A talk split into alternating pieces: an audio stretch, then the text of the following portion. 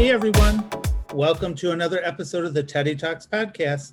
My name is Teddy Parsons, your host and continued agitator for the next 30 minutes or so. I am so excited that you're joining us today. Today, we welcome our special guest, Ron Zeiter, Assistant Vice President Branch Manager for Robert Half, which is located in East Lansing, Michigan. Hey, Ron, how are you? Hey, Teddy, I'm good. How are you today? Good. Did I say your last name right? You absolutely did, and I appreciate that. Oh, good. Okay, great. So, welcome to the podcast. And again, so grateful that you're joining us today.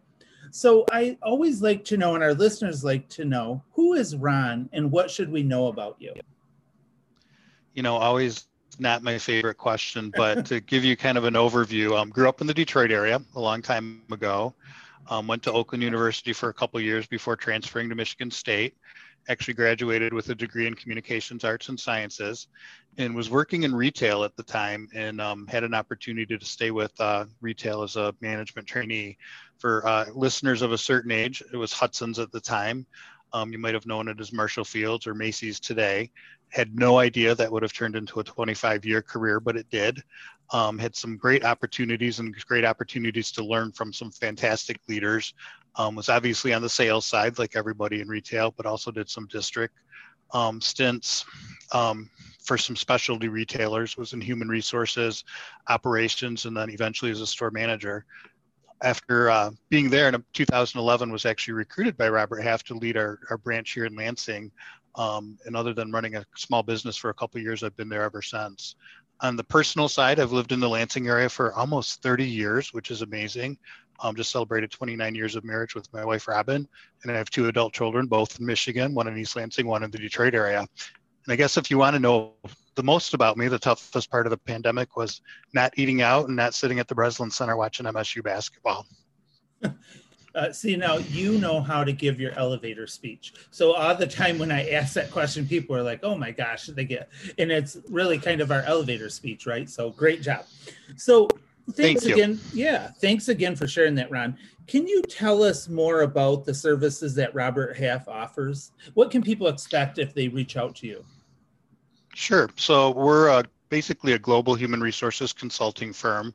Um, I'm here in Lansing, but our headquarters is actually just outside of San Francisco, California. Um, we're actually 70 some years old. We've been around since 1948. Um, we're a publicly traded company, and um, we're considered one of the first and largest accounting and finance staffing firms um, with over 345 locations around the world.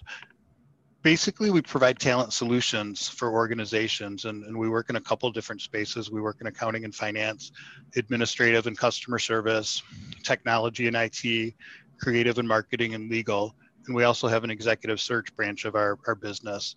Um, we do contract contract to hire and direct hire um, i also have a loan staff team in the accounting space and we truly keep our, our pulse on all things related to talent solutions. We produce a lot of workplace research for employees and candidates to better understand the marketplace. Yeah. So basically, we help companies find talent and we help people get jobs. I like the way I like that talent solutions because it can be for, for both this job seeker and the employer, right? So that's awesome. So let me, thanks again for sharing that information, but, and we'll make sure that we list all your information under the narrative uh, for today's episode on the Teddy Talks uh, podcast. Uh, so how have you seen the business change during the epi- uh, pandemic, excuse me? Are you seeing an increase in the requests for certain types of positions more than others? So, you know, to start with the spaces that we work in have always been a little bit labor, a little bit tighter than the general labor market. Um, and I guess the best way that we've decided we'll describe the current market is complicated. You know, so you really can't turn on the TV or drive down the street or look on social media without hearing about a company hiring um, or trying to find people or, or, facing a pretty severe talent shortage. And you know, a couple things around that. You know, I think we have that short-term memory. The labor market was tight before the pandemic, so it's just made it that much more worse. That much more worse. Um, you know, so you have parents that are trying to figure out remote learning for kids and don't want to make that commitment because they don't know if they can keep a commitment to an employer. Um, you have a lot of people who left the service industry and have moved to, you know, warehouse jobs or some of the gig economy jobs. Um, and last week in Michigan, and I think the US total, we actually saw the lowest number of weekly claims since the pandemic began. So, yeah, it's gotten a lot tighter um, and it's gotten a lot harder to find talented people. Yeah, so this morning, Ron, it's interesting. Uh, uh, I was reading an article, and I thought I read that um, that the three hundred dollar extended unemployment benefits is coming to an end. Do you think that's gonna uh, um, play into uh, the job market and uh, people who are going to be seeking out positions uh, through Robert Half? Yeah, it will be interesting to watch that, and I'm I'm pretty data driven, so no one's given me the data either way. Um, I know some states are ending that over the next couple months. Michigan's not one of them at this point in time. Um, I don't know if that that pool is exactly the pool that will fit the jobs that are out there right now. So it'll be interesting to see as we get closer to um, September what that looks like. You know, the one thing that I've said to people looking for jobs, if that is the case and, and that proves to be true, you know, there's going to be a lot of people that jump into the labor market in September and why not jump in now when you know there's not as much competition and you know get get a better job today because you're not competing with as, as many people. But i don't you know i know there's been a lot of talk about that on both sides of what that's done to the labor market but i definitely think it plays into it. Yeah uh, and, and, I agree. And I, I think that's great advice about kind of being proactive and getting ahead of it, right? So great job. Okay, so let me ask you you mentioned earlier about how long Robert Half has been around. What do you believe is the key to the success of Robert Half? Why do you believe you guys are a, a world leader when it comes to talent solutions? You know, I think like any business that's been around for a long time, you change, right? And you change with the times and you change with the needs. And, um, you know, this wasn't our first downturn, if you will. I mean, we've come through other downturns and we just are very nimble um, to change with the market and I think you know we've invested in, in systems and technology and people that, that help us make keeps it makes us successful. So um, you know I just think that ability to change and change with the market because in 70 years the labor market and the technology has changed a lot and I think you know because of the pandemic and probably before the pandemic the future of work is going to look a lot different than it did a few years ago and we'll change with that. Yeah, and I agree with you. And I also think that companies probably like Robert Half who um, those companies who are risk adverse uh, probably will struggle more than those companies who take and you know accept change like Robert Half and take risk to make change. So, um, so let me ask, what hiring trends are you seeing currently? And how are these different than a few years ago? What are you seeing like in hiring trends when it comes to positions? Is there a, uh, are they are companies seeking out uh, a certain field more than uh, before? You know, again, the the spaces that we work in um, have always been tight. So I mean, I think people are always looking for that skill set. You know, you have a lot of people that left the workforce because of the pandemic. You know, over the past few years, the next several years, we'll see a lot of baby boomers retire and leave the workforce. So I, you know, I think you know the areas that tend to be tight and maybe it's because we work in those areas are you know the accounting finance administrative technology pieces of the market. I don't know if that answered your question or not teddy. It did you know and you got me thinking though. So you know because of the pandemic have you seen like an uptick in the request um, for people who are savvy with technology? Because we became a fully uh, what technically savvy world right? Sure. One of the trends that we've seen throughout the company is you know the schools that went remote obviously needed you know some technology assistance to do that. A lot of businesses that went remote needed some technology assistance to do that. So um, that's always been a, a, hot area or a growing area but um, the pandemic has probably increased that. And that's not the area that i specifically work in so that's more anecdotally than um, you know what i see every day. Yeah um, Ron, what do you believe is the biggest mistake that today's job seekers are making when they're searching for a new career? Uh, what have you seen that uh, that you would say, hey, you probably should not be doing this? Yeah, you know, looking for a job is pretty emotional. You know, and you and I were talking before we we started this, just how much time we spend working. You know, so you got to separate that emotion from there and really decide what it is. I would say what you want to be when you grow up um, you know, sometimes people make some really quick decisions and they're not always the best decisions. You know, I met someone a few weeks ago who was pretty unhappy, I reached out to her yesterday because I had a potential position that she would have been a fit for. And that same day that I talked to her, she took a different job and it was completely different than anything we had talked about. And I hope it works out, but I think she made a really emotional decision. You know, the other thing too is if you're an employer, you probably want to retain your employee.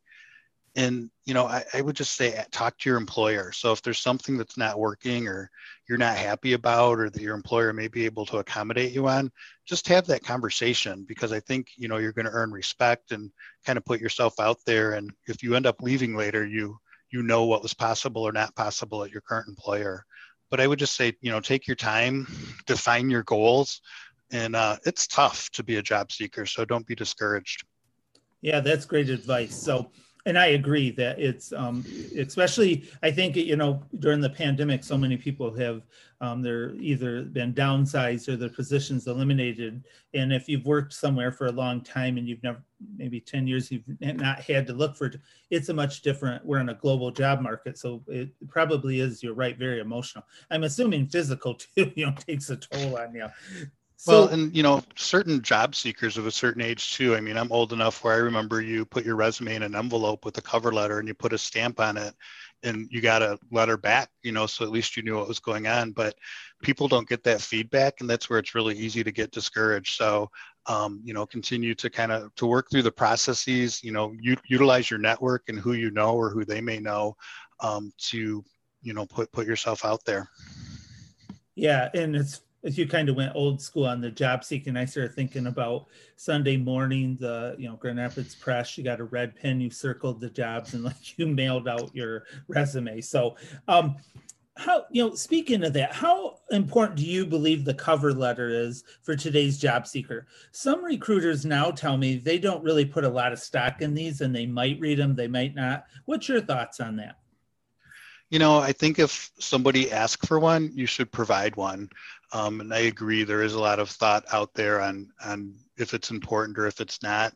I think if it does require a cover letter or you are doing a recover letter, be brief. You know, your resume is your resume. You know, you may tweak that from job to job, but the cover letter should really speak to why am I the right candidate for this job? And let me spend a little a little bit of time in this cover letter on why you should talk to me about this job. Your resume may not show that. And you know, the other part be brief. I'm, I'm writing you today to apply for this job. You know, here's my experience and why I should, you know, be a candidate for this job. Thank you very much. Have a nice day. You know, I think sometimes people can get pretty wordy or duplicate their resume. Um, it should be a standalone piece on that particular job. Yeah, and that's great advice. You know, um, my background is HR and many years in recruiting. I also have the advantage of being a certified career coach. So when I work with clients, I tell them that the cover letter, uh, they should consider that kind of the last piece of defense. Um, and to be, like you said, very specific and to the point of the position, I encourage people to go to the company they're applying for his website and find the buzzwords that they see over and over and to use those in the cover letter. Would you agree with that? Yeah, absolutely. I think, again, you know we we dated ourselves by talking about the sunday newspaper but um you know it's so easy especially you know if you're discouraged and you don't have a good plan just to get really robotic in that search you know but i would go to the website i would go to their linkedin page i would go to their other social media and just see what that company is all about. And that might be you know if somebody does and hopefully somebody does read your cover letter but you know that could be something you could reference in your company letter. I was excited to see the opportunity and i was more excited because you had great growth during the fourth quarter or because you just opened a new location in city abc um, and so you can demonstrate that you've done your research. Yeah i think that is really good advice. So here's another as we're talking about uh, keep in line kind of along the line of the uh, job search how long should a person wait to contact the company they applied for a position with? Is there any type of professional etiquette that you know of that you would advise on this on how long someone should wait. Because um, you mentioned earlier sometimes uh, you know I, I, know where i used to work i was a stickler. If um, you know we answered we had an automated thing that said thank you for applying we received your information. You know and i can say from the past i i've had companies people have reached out to me and said you don't know how much i appreciate that. I applied at 20 positions and not one of them responded to me. So when should someone contact a company? What do you think Yeah, and again, I think like everything else we talked about, we could probably go out and research that question and get you know a hundred different answers. But you know, I think you know you can contact somebody, but also it's the method that you contact somebody. So you know, if you're not on LinkedIn and you're a job searcher, that's a good tool to to reach out to somebody. So maybe you contact them, you know, with another letter or another email, but um, you know maybe it's via linkedin like hey i looks like you might be the, the person responsible for this job. I just wanted to connect with you and let you know that i applied. It depends where it's at in the process. So if you do have the opportunity to interview with a company i would email a thank you letter or thank you email that same day. Okay, so Ron, you just made me uh, think of another kind of the debate, the thank you letter. So, you know, now if you go and you look at, um, you know, career blogs, uh, they say that you should correspond in the way the company corresponded with you. So if it was by email, you respond by email. But there's a lot of people who still believe in old school that you should handwrite a thank you letter or a thank you card. What is your thought on that? Do you have any thoughts on what you would advise someone? Yeah, I, I think we've moved to electronics are more than acceptable. I think if you do write a thank you card, it's going to separate you from people. Um, you know, the timing of where their decision's at and, and where that thank you card arrives in the mail might be two different things, especially with a lot of companies working remote, a lot of interviews happening over Zoom and, and Teams formats. Um, but I think it separates you out there. I think you, you need to do one um, you know, and again, talk about not just thank you, but like your cover letter, make it custom. Thank you for the time. You know, here's why I'm even more interested in the job, you know, and, and the bullet points around that. Yeah, and I agree with you. I advise clients to always immediately follow up with a email after um, you know they've heard from someone. But more so, the thank you card to me is really important if you've got that first interview.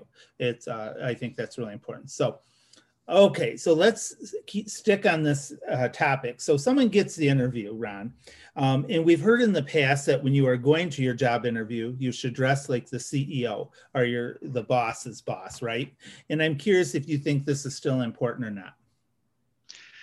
Boy, that's a really good question um, because so much is about culture, right? So, I mean, I think you know any professional job and you know managerial and above jobs, um, you probably should dress like um, you know, you bring your professional dress. You know, the CEO a lot of times is wearing jeans and a t-shirt, depending on the company that, that you're working for. I would never wear jeans and a t-shirt to an interview or advise anybody to do that. But I don't think it's necessarily, you know, a suit and tie, um, you know, or, or a dress for for women anymore. I think it's, you know, a little bit based on what that company's culture is. And I think a lot of times, larger companies or companies with recruiting teams will advise you around that a little bit. Because yeah. you want to be you want to be comfortable and feel like you can present yourself but you don't want to be the only person that's dressed that way in a room. So um, that's a great question and i think it's really situational yeah, and you brought up a good point because all my years in HR, I always, when we secured an interview, I followed up what they should expect at the interview. And I would say we are very business casual, uh, no need for a tie. Uh, because I, one time, uh, you know, was very dressed up, and uh, the HR manager came out and she quickly said, "Will you please remove your tie and uh, loosen your shirt? Uh, we don't dress like that here." And she, it was just like kind of made me panic. And everyone was in jeans and t-shirts, so it really was one of those. So I think that's a really uh, good piece of advice, and and I think a lot of companies, you're right now, they're very casual. I mean, especially now, you know, every it's very casual and and what is okay? Let me ask you what what would you say if um, someone said, "Should I ask the um, recruiting manager, the HR manager, how I should dress?" Would that be okay? Yeah, I mean, I think if you're, you know, working with a recruiting manager and HR manager, not the hiring manager, I think those questions are all really appropriate. You know, the other thing that the people are learning is how to conduct yourself or how to prepare for a video interview. So um, I haven't put it a percent wise, but I think the majority of our clients are talking to people via video for that first meeting, you know, and how do you make sure that you're in the right room in your house where it's quiet and the lighting's good and the background's neutral and you still dress appropriately for that interview. So um, kind of a whole new aspect of uh, being interviewed. Yeah, you know that's great advice because I know where I used to work. Uh, we, you know, we were very invested in the communities and we served in. Uh, we asked for writing samples, Um, and it was always very interesting on what we received back. But we, we uh, so I think uh, our listeners should know if they're seeking, some places are going to ask for writing samples. Do you see that as well? Yeah, I think you know, depending on the job, there's there's different things that the companies will ask for. If it be an assessment of some skills or a writing sample, you know, I think from an employer standpoint, we've really talked about the job seeker. You got to think that people have choices, and and how do you make that process appropriate to attract the right people, but not make it too complicated and not ask for too much. Yeah, that's yeah, tr- very true. Because you know, again, we're in a global job market, and someone can say, "Well, gosh, Mike, if they're going to be like this, I'm not going to work for that company." So, uh, good exactly. advice. Yeah. So let me ask, where do you see um, Robert Half in the next year post the pandemic, or how do you see your services changing? Have you guys thought about that strategy? Um, I'm sure you have. You're a big company, but uh, where do you see like your office in particular? Like you know, because you're here in the Lansing region, um, like you know, do, are you forward thinking about past the pandemic? Um, what might change and what you're strategizing for? Yeah, I mean, we'll continue to provide solutions for clients. You know, one of the things that we were able to do is, you know, not every client has a, a, way to have somebody work remotely. So we were able to provide laptops for um, candidates to work remotely that a company might not be able to provide. So, um, you know, I always say I wish I had a crystal ball. Boy, over the past year and the next year, I wish I had a crystal ball. I don't know what the future will work will look like, but I, I know that we'll adapt and adjust and you know be able to provide that service to our clients? Yeah so ron let me ask um, if somebody like right now uh, currently if somebody uh, needs to come to your office uh, job seekers uh, somebody looking to hire you guys um, is your office opened? Are you guys um, back? Or how is that working if somebody wants to come in and meet with you? Yeah no i mean we're following you know the guidelines that that are out there um, per per local listing. So here in Michigan, you know, the guidelines have been work remote if you can work remote. And then we want to make sure that we set ourselves up to be successful when we go back. So, um, so today you, you wouldn't come to our office, but we have enough channels and um, accommodations where we'd be able to, to meet with you and um, provide that same service if you had been in our office. Yeah, and again, on the information on this episode, we'll make sure people know how to reach you. So, unfortunately, our time is coming to an end, but I do want to ask you one last question. What would be the top piece of advice you would give today's job seekers on what they really need to know to succeed? What would you tell them if they said to you, I need some uh, pearls of wisdom? What would you tell them, Ron? You know, we talked about quite a few of those things, but I just think it would be um, you know, don't be afraid to stretch yourself. You know, I just heard a statistic the other day that sometimes when somebody reads a job description, they'll read it very specific and rule themselves out. So I would say stretch yourself. But, you know, before all of that, um, decide what it is that you want to do and, and why you want to do that. And then tailor your job search and the places that you're applying accordingly. Yeah, great advice. I also remind people that, um, you know, uh, be, be mindful of the positions you're applying for that you have the skills needed. For those i've actually had clients i'm like why would you apply to be a heart surgeon? You know you have an associate's degree. Not that i don't encourage people to step outside the box but i think you have to have a realistic mindset when you're applying for those positions. Would you agree with that? Yeah and I, you know i think the other side of that is employers um, you know my advice to employers is look for those transferable skills and you know that person that they want or the person that they had in mind may not be out there you know but what can they bring to the table and what coaching and development and tutorials can we do to help them get to that level um, that, that we need for our company yeah, and uh, you know, as we get ready to wrap up here, I think that's great advice. And also, as you and I were talking uh, before we started recording about, you know, a lot of your talents right there within your own company, and and what, um, you know, how are you seeking out uh, that talent. You know, I kind of call some of them diamonds in the rough, but how are you seeking them out? So instead of going outside, you can find some of that talent right inside of your organization. Sure. We, we didn't really talk about the employer, and I know we're wrapping up, but I, I think as an employer, you really got to focus on that retention piece right now. You know, and part of that retention piece is training and development and investing in people so so they stay with you and they can help you grow. Yes, and I'm going to reiterate and say it again. I love what you said about that investment. And you do have to invest in your team and in the employees you have. Um, yeah, because they, they can also be the best recruiters to help you find uh, great people like themselves as well. Great advice. So, Ron, thank you again for joining me today on Teddy Talks. I have thank truly, you. Oh, go ahead. Oh, go ahead. No, go ahead. nope, I have my ending spiel, so I'll let you go. no, I was just going to say thank you. I didn't realize you were still spieling. So I, I spiel a lot. So, so thanks again. I have truly enjoyed our conversation and hope we will see you again on a future episode. You can find out more about Ron and how to connect with him at teddytalks.com. Thanks again, everyone, for joining us on another episode of Teddy Talks. Remember, no matter where life's journey takes you, it's always a great time to grab a cup of coffee, some hot tea, or a martini, and let's keep talking.